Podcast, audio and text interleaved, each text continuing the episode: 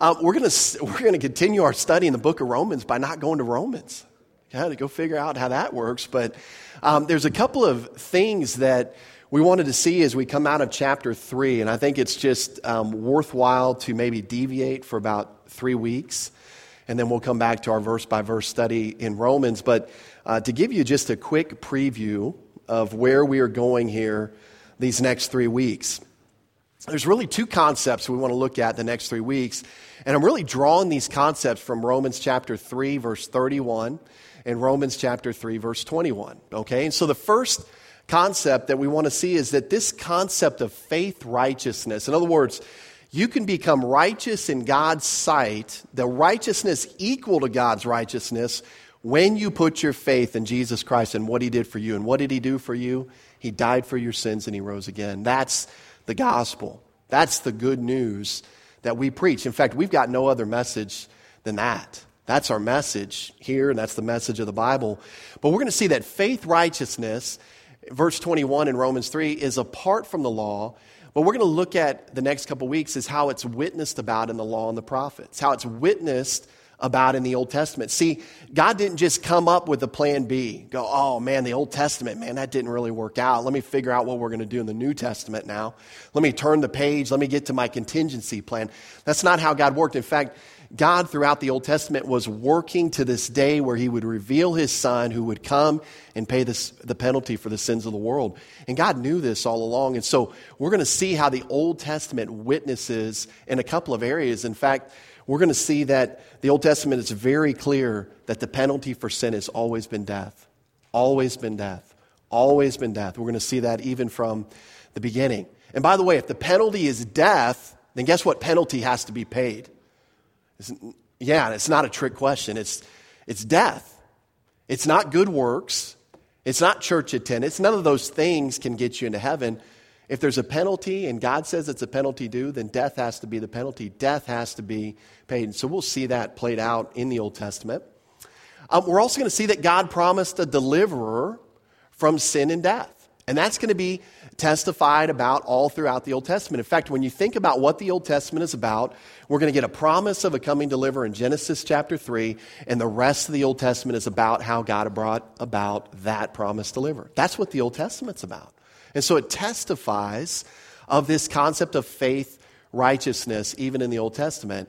And then we're going to see that God clearly through the Old Testament will, will accept a substitutionary atoning death. And again, we're going to see lots of death in the Old Testament, but it's got a purpose. This isn't just some random death. This isn't a hunter, you know, just going out and killing as many deer as they can. This is, there's a purpose for this. There's a substitutionary atoning death. And so that's the first concept that we want to look at. And that comes right out of Romans 3:21, but which says, "But now the righteousness of God apart from the law is revealed, being witnessed by the law and the prophets."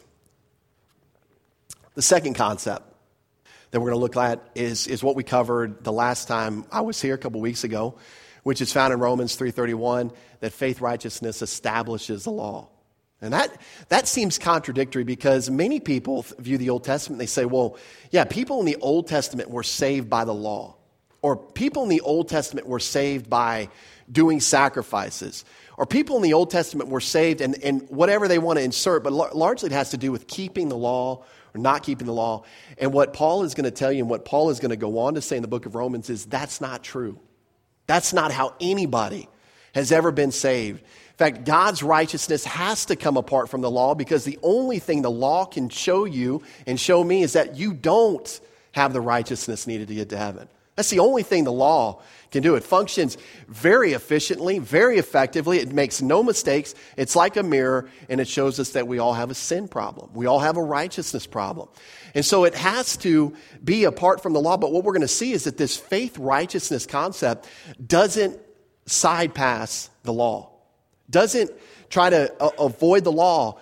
God developed and devised a plan that met and established the law. And how do we see that in the Old Testament? Well, we're going to see that God's perfect righteous standard, as revealed in the law, is not compromised and it's perfectly upheld.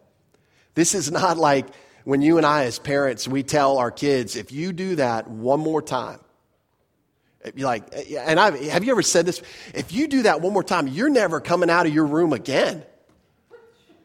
And no, no one keeps that consequence. I mean, we all realize uh, sometimes that's it's coming out of our mouth. Like we, we should have just shut that down a couple words ago because that's, that's not how it's going to work out. But see, God doesn't do that. He doesn't say, oh, never mind, I, I went too far. Never mind, I really didn't mean that. God is going to perfectly uphold his law and the righteous standards. There's no, there's no sleight of hand, there's no magic going on. God is going to completely not compromise his law and uphold uh, his righteous standard perfectly. And then we're going to see that the justice that God demanded through his law is perfectly fulfilled in the gospel. See, this is the beauty of the Bible. When you've got one author, God, who knows everything, who's all powerful, see, he can write this in such a way that it doesn't contradict itself. It actually fits together like a glove. It puts he puts the puzzle pieces together. And so as we as we look at these two concepts this week, we want to see that faith righteousness is testified about in the Old Testament, and we want to see that faith righteousness, this idea that you can be made righteous in God's sight through faith alone, in Christ alone, establishes the law, establishes what we find in the law. And so to do that, we need to go back to the beginning, and hence where we read in Genesis this morning. So turn with me um, to the book of Genesis. we want to just start at the beginning. In the next three weeks, we want to just walk systematically through the Old Testament. Now, this isn't going to be a comprehensive study of the Old Testament. In fact, I know that I'm going to leave lots of details out that, that are important. But in terms of stringing together this continuous story that we see Paul referring to in Romans, we're going to take key events and key concepts and just build the story. We're going to tell God's story uh, as, best, as best we can here over the next three weeks in terms of how this faith righteousness is established and witnessed um, in the Old Testament. And so when we see Adam created, he was created unique uh, amongst any person in the world because he enjoyed a unique friendship with the God of the universe. Very unique. Nobody else on earth, him by himself, him completely innocent, him trusting, uh, if you will, every decision that he made to the goodness of God trusting that the information that he got from God was accurate. It's like I have never had one of my kids just in the car one day and say, um, Dad, where was I born? And, oh, you were born in Texas, or you were born in Rockwall County, and, or you were born in Virginia. And I've never had any one of my kids say, Well, I tell you what, can you, can you drive over to the courthouse right now and prove that to me? Why, why not? Because kids take my word for it. You know, I used to joke and said, I'm, one, of, one of my kids, I'm going to tell them, I'm going to take a, a, piece of paper like this and just teach them that that's blue, just to have fun with them. Because they would trust me. And they would get into arguments their whole life and say, no, that's blue. Because my dad told me it's blue. And so Adam had that kind of a unique relationship with God. God told him what things were, Adam believed it. Everything Adam learned was directly from God. He had this unique relationship with God. We see that Adam had some unique tasks. Look at chapter 2 of Genesis, verse 20. Adam gave names to all the cattle, to the birds of the air, and to every beast of the field. But for Adam, there was not found a helper comparable to him. So, why is a giraffe called a giraffe? Well, because Adam named him. Yeah.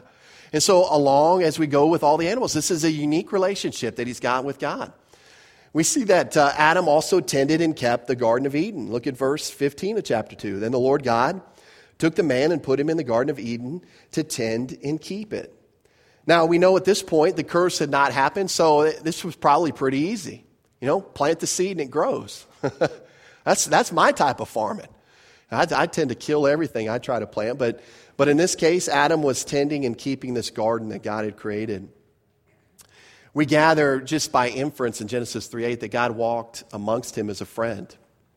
Uh, we see this, um, this verse is after the fall, but we see this concept that they heard the sound of the Lord God walking in the garden in the cool of the day. And so we, we sense there from inference that that probably happened, that God was spending time with Adam and Eve, instructing them.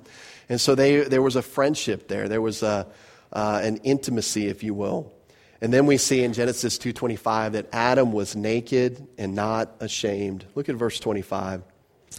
and they were both naked, the man and his wife, and they were not ashamed. And, you know, this just gives us a beautiful picture of not hiding anything, just being completely transparent, being completely open with God, and not having anything to be ashamed of. Nothing to hide, just completely transparent and open, as it were. And then we see that God provided Adam with a helper, Eve.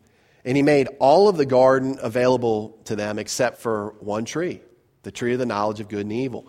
And here enters in our first law, if you will, our first rule, our first command that we find in the Bible. They were just, uh, they could eat of every tree they wanted to except for one of them. That was the test. That was the rule here. And you know, as you think about that, God was very good to them. God was extremely good. In fact, we were looking at creation this morning in Sunday school, and, and, and that phrase is repeated over and over again. God saw it, and it was good. God saw it, and it was very good. Everything was in place for man and woman to enjoy not only relationship with one another, but fellowship and relationship with the God of the universe. Well, we all know the story um, because there was a problem that arose. And, and, God not only said, don't eat of this tree, but if you do, there's going to be a consequence. And so we find that consequence in Genesis 2 16 through 17, and the consequence is death. In fact, let's read it Genesis 2 16 and 17. And the Lord God commanded the man, saying, Of every tree of the garden you may freely eat. But of the tree of the knowledge of good and evil you shall not eat from the day that you eat of it you shall surely die. Now, one of the things that we want to put in perspective here is that, remember, at this point in, in time, Adam and Eve had no experience with death. Never seen it, never had a loved one that died, never seen an animal that died. Didn't have a concept of what death was. But they understood it was something they didn't want.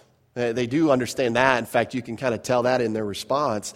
But they didn't have a concept, no experience with this. And then we come into chapter 3 and we see that they disobeyed God by eating the fruit. And so we're going to see the consequence of this decision play out. Let's look at those verses as we as we continue to study here. Chapter 3 verse 1 which says this, now the serpent was more cunning than any beast of the field which the Lord God had made. And he said to the woman, Has God indeed said, you shall not eat of every tree of the garden.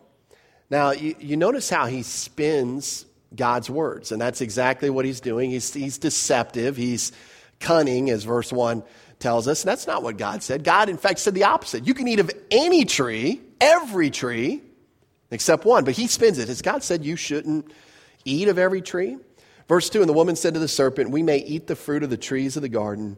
But of the fruit of the tree which is in the midst of the garden, God has said, You shall not eat it, nor shall you touch it, lest you die. We don't know where Eve picked up, You shall not touch it. That wasn't in God's instructions. He said, You shall not eat it.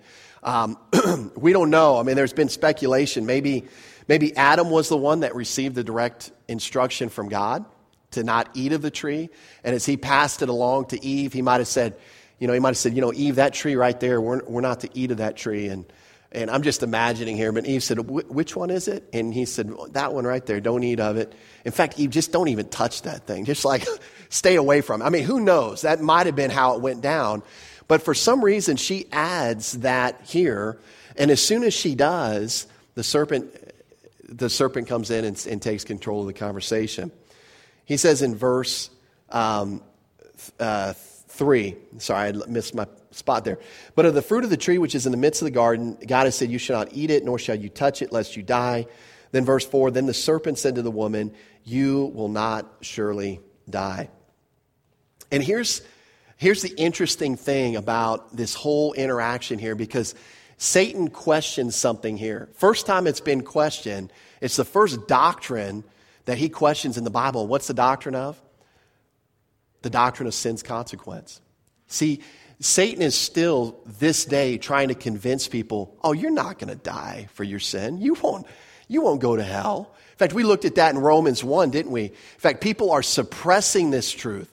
They know it. They know a God exists. They know He's got a righteous standard. They're holding it down. They're suppressing it in hopes that one day they won't have to face Him. It's the ostrich in the sand approach. Let me put my head underneath the sand and hope it doesn't come true, or just blatantly deny that God exists and that they won't face Him in His righteous judgment one day.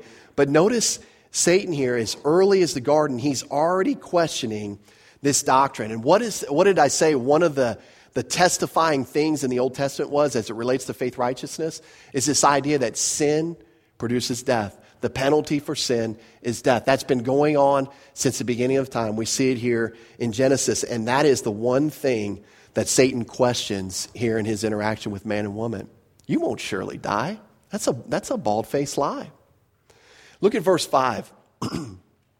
For God knows that in the day you eat of it, your eyes will be open. Is that true? That was true. Their eyes were going to be open, they would know good and evil. And then he goes on to say, and you will be like God. That's not true. That's false. Then he says, knowing good and evil. That is true. And you'll see that he, he mixes truth with error, truth with error. Nobody ever comes in and says, Hey, listen up, I'm about to share false teaching with you today. Hey, get your pen out. I'm about to tell you a bunch of lies. Just write these down so you can be misled. Nobody does that. They always come in with a little bit of truth, a little bit of error, a little bit of truth, a little bit of error, and they learned it from the master of deception, which is Satan himself. And so, verse 6, we know the story.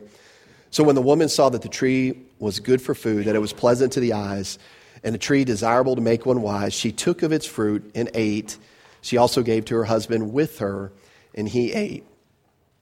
And so we see that they eat of the, eat of the tree and they're going to face the consequence of death. Okay, so we kind of see this play out. Now, what's interesting is in the midst of all of these curses, as they are, are found out, in fact, you know, Adam hiding in the trees is like the little kid that says, Hey, I didn't know, mom and dad, I didn't eat cookies and they got chocolate all over their face. I mean, the, the evidence was there.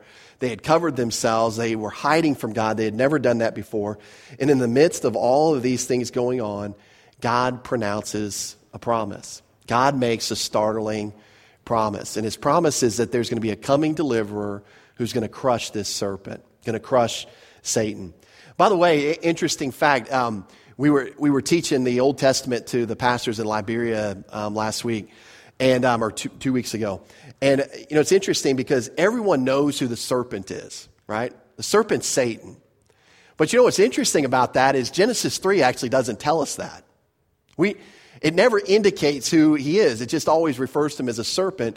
We don't get this information until all the way back in Revelation 12:9 where we finally get the identity of the serpent as Satan. So we're obviously we're taking the whole counsel of the Word of God and reading back what we understand, what's been revealed. But um, just just kind of an interesting factoid there. Um, Genesis three fifteen.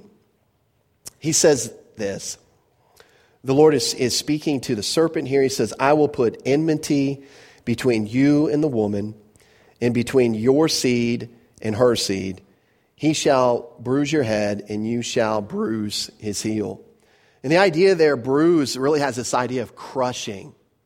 And so it's, it's, it's really this picture that we have. Um, if, you, if you could picture a, a poisonous snake and you trying to go over and kill it, by the way, I wouldn't recommend killing a poisonous snake by stepping on its head.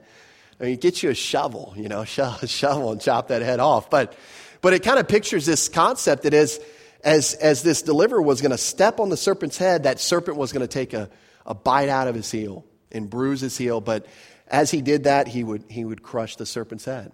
And so we know from, from biblical uh, revelation as God has progressively revealed himself, this refers to Jesus and the work that he would do in crushing Satan, in handling the problem that sin caused, which is death, uh, a lack of righteousness. And so we're going to see that, that God, even back in Genesis 3.15, had this thing all figured out.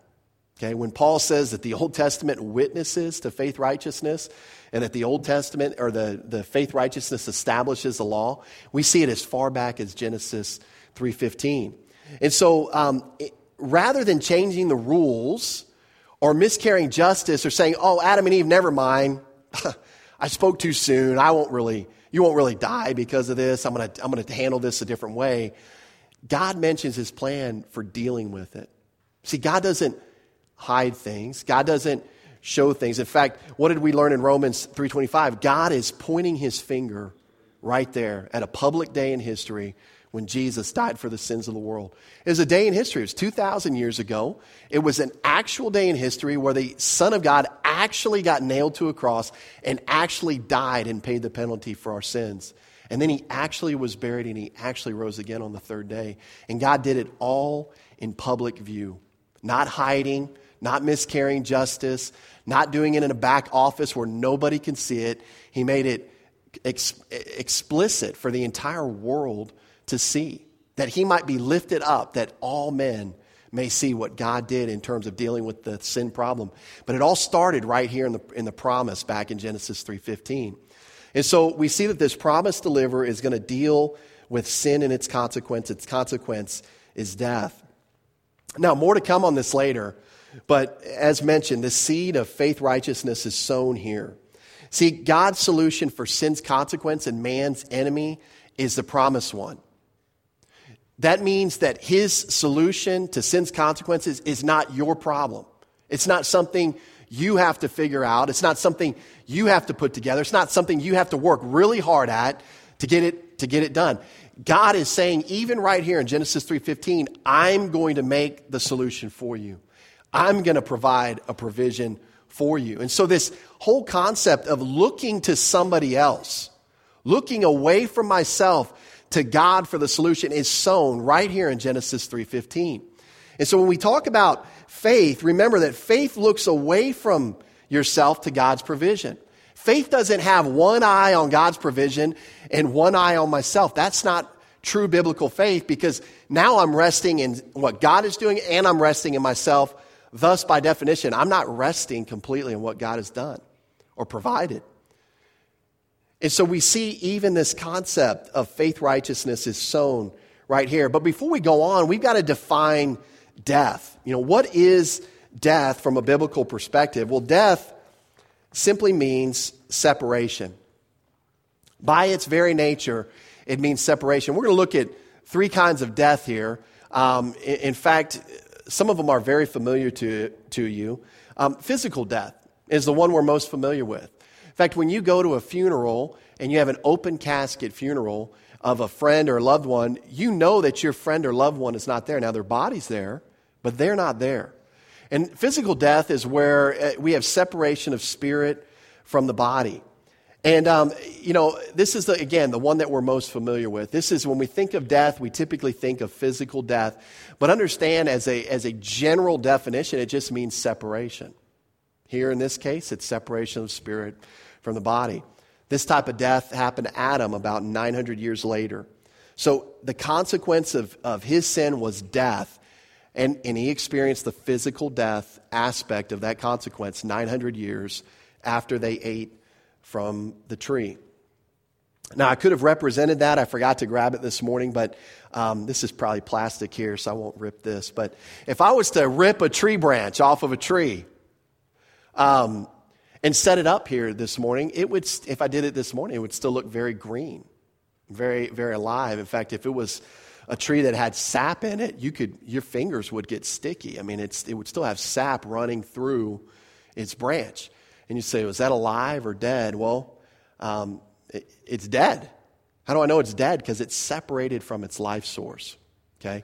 Now, it may not look dead, it's, but it's in the process of dying. And so that day when they ate of the fruit, they started the process of physical death, and it culminated 900 years later. But another aspect of death that we want to look at is this concept of spiritual or relational death, and it's separation of God from mankind. And we see that uh, this is even illustrated in, in the fact that they hid from God. They, they tried to remove themselves from God's presence after they sinned. And so they experienced this kind of death immediately. It happened immediately when they removed themselves. Isaiah 59 2 says that our sins have separated us from God. That's a death. That's a spiritual death, as the Bible talks about. And so this word death, you shall surely die, it's a loaded word in the sense of it's got multiple aspects to it.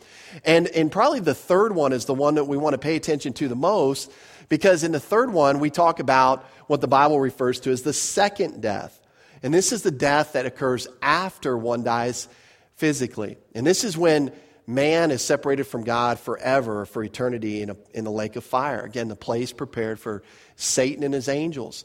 And this is the one that every one of us can avoid because God's made a solution to take care of this death penalty. Now, we're still going to face physical death. We're all part of that ultimate statistic. You know, 10 out of 10 people die. You're going to be part of that statistic. I'm sorry to say, and so am I. 10 out of 10 people die. But in terms of this second death, this is something that we can avoid. And this is something that the promised deliverer that he mentions in Genesis 3:15 is going to take care of for us. Again, God doing for us what we could not do for ourselves. And you know, as it relates to Adam and Eve, this was their destiny. If God didn't intervene, this is where they would end up. And so we see death as defined biblically. Now, when we look at this, we, we see a big dilemma. And, I, and we describe it that way for us. Because how can God say he's going to do something in terms of a consequence and penalty, and then how can he not do it? How can he not carry that out? And so, for the human mind, this is what it looks like to us. We're like, what in the world? How's this going to work out? And so, God has got this all figured out. In fact, we know that if he's completely just, and he is, he's got to judge sin. He set up a rule, and this is just simple. He set up a rule, it was broken, and now in order to remain just, he's got to execute or carry out the consequence, period.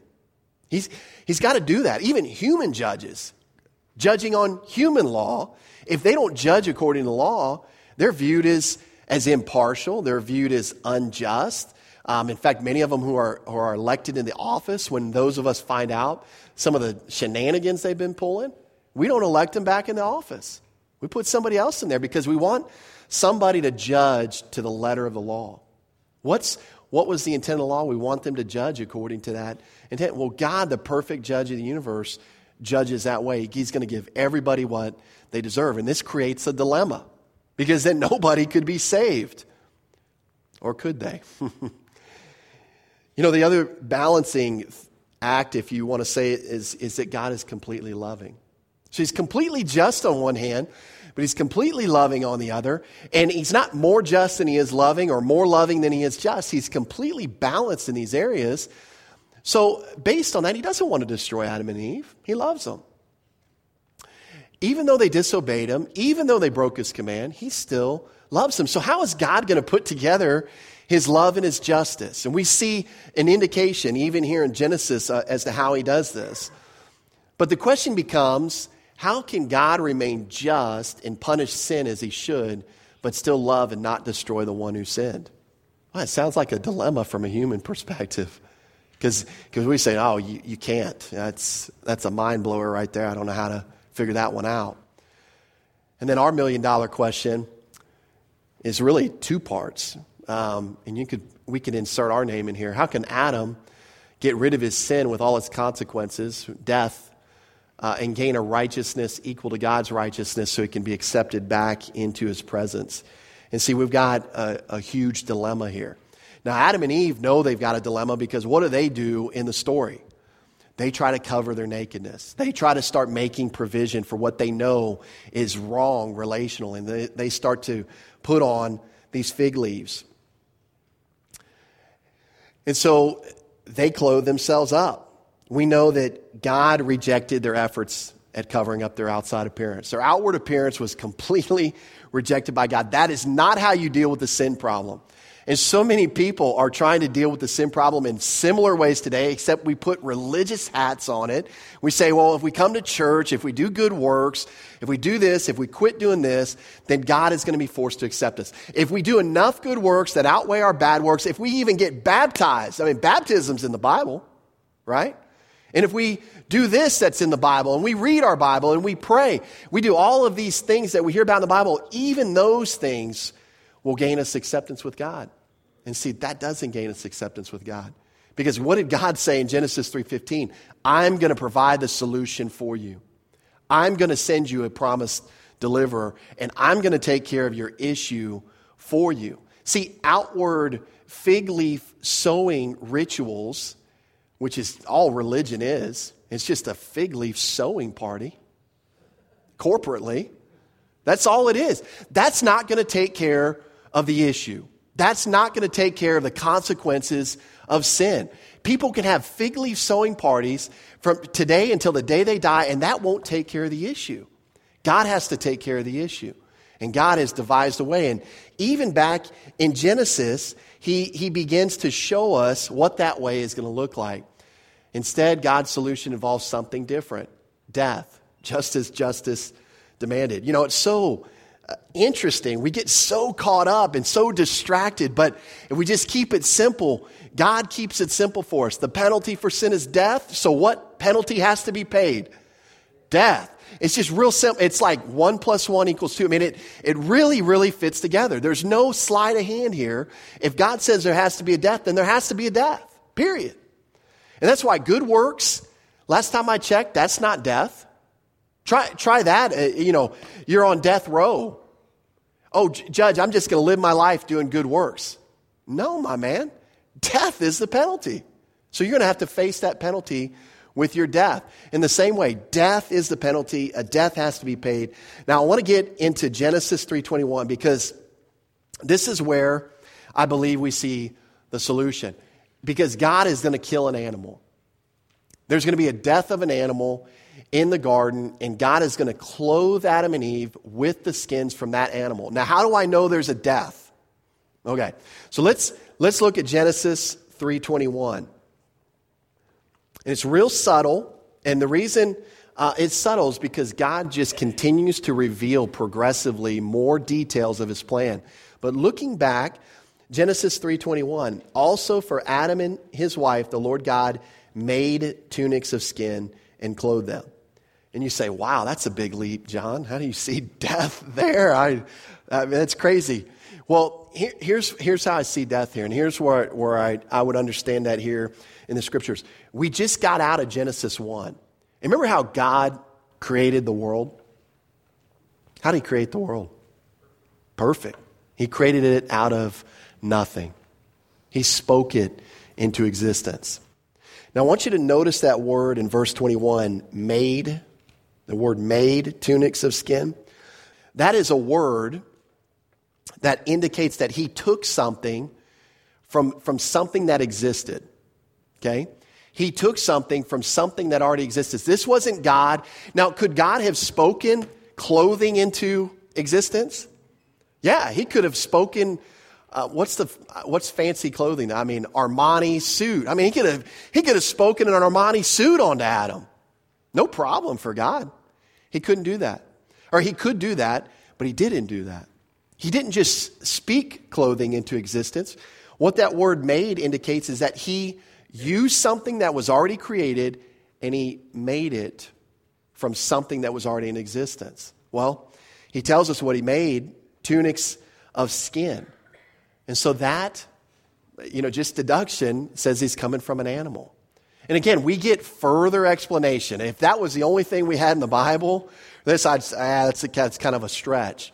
But we get further explanation as we go through the Old Testament that the Old Testament is testifying to something here and what the Old Testament is testifying is, is to is simply this there's a substitutionary atoning death. See, when God says the penalty for sin is death, God is now letting us know that He's going to accept a substitute death in our place. Now, that's very important because as it relates to the promised deliverer, as we'll see, and I'm getting way ahead because I'm just getting excited. I can't, some of this stuff, like I want to keep until like the third week. Some of this stuff you already know, but but it's hard sometimes because you, when you see Christ in something, you just want to talk about Christ. And so what we see here is that even through this promised deliverer, God is showing that he's going to accept a substitutionary death on our behalf. And we're going to see the Old Testament just testify to this over and over and over again. And so we see this in the life of Adam and Eve. In fact, we gain further knowledge later that Hebrews 9:22 says without the shedding of blood there's no forgiveness of sins. And so all this, all this of religious teaching that's been taught over the centuries about, well, if you pay this much money, you're going to get forgiveness of sins. If you crawl on your knees for 18 miles up this hill on shards of glass, you're going to get forgiveness of sins, or whatever other penance that people come up with. Penance, uh, forgiveness of sins doesn't come except through death. Without the shedding of blood, there is no forgiveness. So God is, is putting all this stuff together even as early as Genesis chapter 3. And that's why when Paul says that the law and the prophets, the Old Testament, testify to this manner of faith righteousness, he means it. He's not just making this up. In fact, I think this was probably his message as he went into Jewish synagogues, each place that he traveled from town to town. Your Messiah had to die. He had to suffer. And then he showed them why. And then he said, Oh, by the way, this Messiah, he's, he's, he's been here. His name's Jesus Christ. Jesus of Nazareth, who was crucified on a cross, was buried, and he rose again. And if you don't believe me, there's all these witnesses. Let me, let me tell you who you can talk to. They've seen him. We've seen him. And that was the message that he preached. Now, we see that a new era began, which uh, really impacts you and I and everyone else who has lived since then, and that is this removal from the garden uh, and the sin nature that comes with this, this place of death now that Adam and Eve were in. And so we see that God drove Adam and Eve from the garden. He, he expels them from the garden. Part of the reason was is if they had eaten from the tree of life, they would have lived in their sinful state forever. And so it was an act of grace to drive them from that. But notice where all of their children were born. They were born outside the garden. Genesis 5 3 tells us that like begets like. In other words, sinful man reproduces sinful man. And to prove that out, just go one generation and you got a murder. You get the first murder of human life, one generation from Adam and Eve, Cain and Abel, which we'll look at their stories next, or their story next. But here's another thing to consider. And when we get to Romans 5, we'll bring this out in a lot more detail. But consider this the law wasn't even given yet. The Mosaic law had not even been given. But guess what we start to see in Genesis from the, from the very beginning? In chapter 5 shows us death. Everyone died, except for Enoch, but everyone died. And so, what did that tell us? That sin, this position of sin, now produced death. Even though they weren't breaking a law like Adam had broken, it wasn't like they were all sneaking back into the garden and taking a bite off the tree of the knowledge of good and evil, and thus they had death. But now they were in a positional state. Adam produces sinful man, and now they will pay for their consequence of sin. And so, um, not as if they needed help, because now, now we see Cain, because he's a sinner, now he commits acts of sin. He murders. And we're going to see that the, the generations following didn't get much better. But Cain and Abel also uh, teach us something as we relate it to the Old Testament. In Genesis 4, let's start in verse 3. And in the process of time, it came to pass that Cain brought an offering of the fruit of the ground to the Lord. Now, now I only, let me stop there because Cain was not thumbing his nose at God. Cain was a religious man. Cain was actually bringing an offering. If he was irreligious, he'd have been like, Psh, go ahead, Abel. Yeah, I'll catch up with you later. Yeah, you go sacrifice. I'm going to stay here. That's not what he did.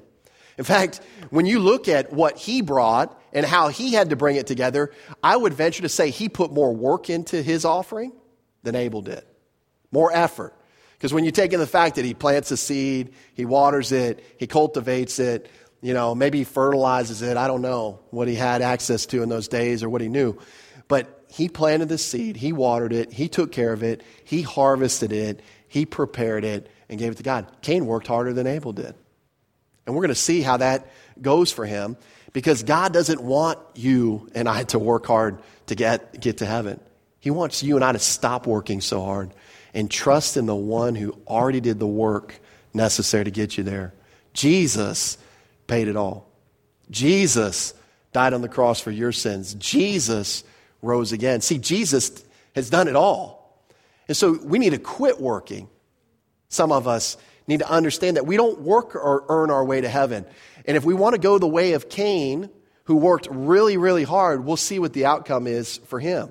Verse 4 Abel also brought of the firstborn of his flock and of their fat, and the Lord respected Abel and his offering, but he did not respect Cain in his offering. And Cain was very angry, and his countenance fell. So the Lord said to Cain, Why are you angry? And why has your countenance fallen? If you do well, will you not be accepted? And if you do not do well, sin lies at the door, and its desires for you, but you shall rule over it. Cain's sacrifice was not accepted. Judging by the events, and again, we're putting together progressive revelation over time, it, it seems probable that God had provided some instruction as to what would be acceptable way to bring sacrifices and what wouldn't be. Now, how do we how do we get that from Genesis 3? Well, let me let me have you if you can, if you will, just turn with me to Hebrews 11 chapter 4. Hebrews 11 chapter 4 because the writer of Hebrews makes an interesting comment or an interesting observation here as it relates to Abel, all the way back in Genesis chapter 4. And he says this by faith Abel offered to God a more excellent sacrifice than Cain, through which he obtained witness that he was righteous, God testifying of his gifts, and through it, he being dead still speaks. There's a couple things we want to notice there. Abel offered his sacrifice by faith. Okay? And what we're going to see when we jump back into Romans chapter 4 is that everybody of all time has been saved by grace through faith. That's the message of the Bible. That has not changed since Genesis 3, Genesis 4. We're saved by faith. That's where faith righteousness comes from. It comes from the very beginning.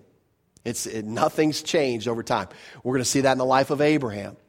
Paul's going to bring that out in Romans 4. We're going to see that in the life of David. Paul's also going to bring, bring that out in Romans 4. But he, it's in the life of every saved person in the Old Testament Noah, Enoch, anybody you want to name, they got saved by faith by, through grace. That's how people got saved. But notice, as we talk about faith, Abel offered to God a more excellent sacrifice than Cain. He had, um, he had faith. And, you know, when we talk about faith, it's, it's one of those things, I, our culture, you just got to fight against the definitions of the culture sometimes because people just say things and they don't know what they, they mean by them. And so it, it breeds a lot of confusion. And so some people will, will say if they're delivered from a, a dangerous storm, well, my faith got me through. And you, and you kind of start viewing faith as this nebulous, like force, like a Star Wars kind of thing or, or something. I don't know what it, I don't know how it's viewed. But remember, biblical faith has to have an object on which to rest. So if Abel, by faith, offers a sacrifice, then he's resting on some truth that God has given him. He's trusting in something that God has told him. And so when we look at this, this idea that God probably gave some instruction, I think that's pretty much backed up in Hebrews 11:4 that Abel by faith, trusting in some kind of revelation from God, offered this sacrifice. Now, why was his accepted and why was Cain's not? Well, I believe that God was consistent in his message saying that man's sin debt could only be paid if there was a death. Did Cain's, did Cain's offering, did it, did it experience a death? Well, I mean, I guess you could say the fruit died. I don't, I don't know. Um, but in terms of, of a life and in blood in Hebrews 9.22, the shedding of, without the shedding of blood, there's no forgiveness. There wasn't a qualified death in Cain's offering. Abel brought an animal.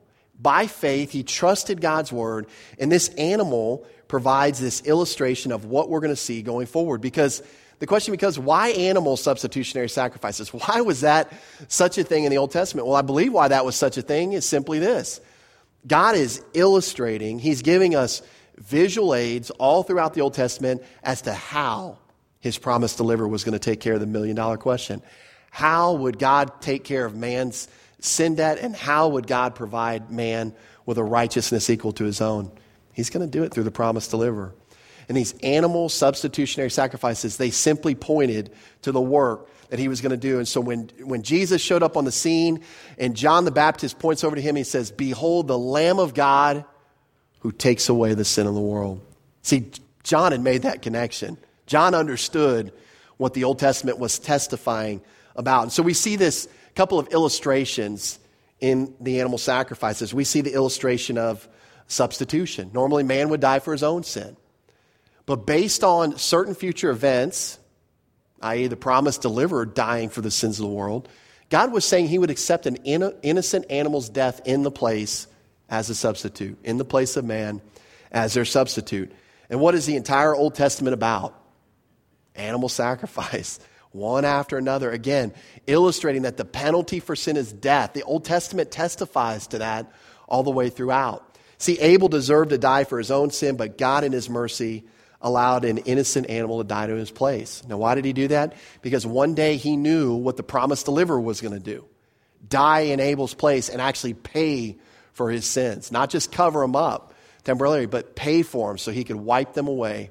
And so we see that first uh, reason, illustration of substitution in the animal sacrifices.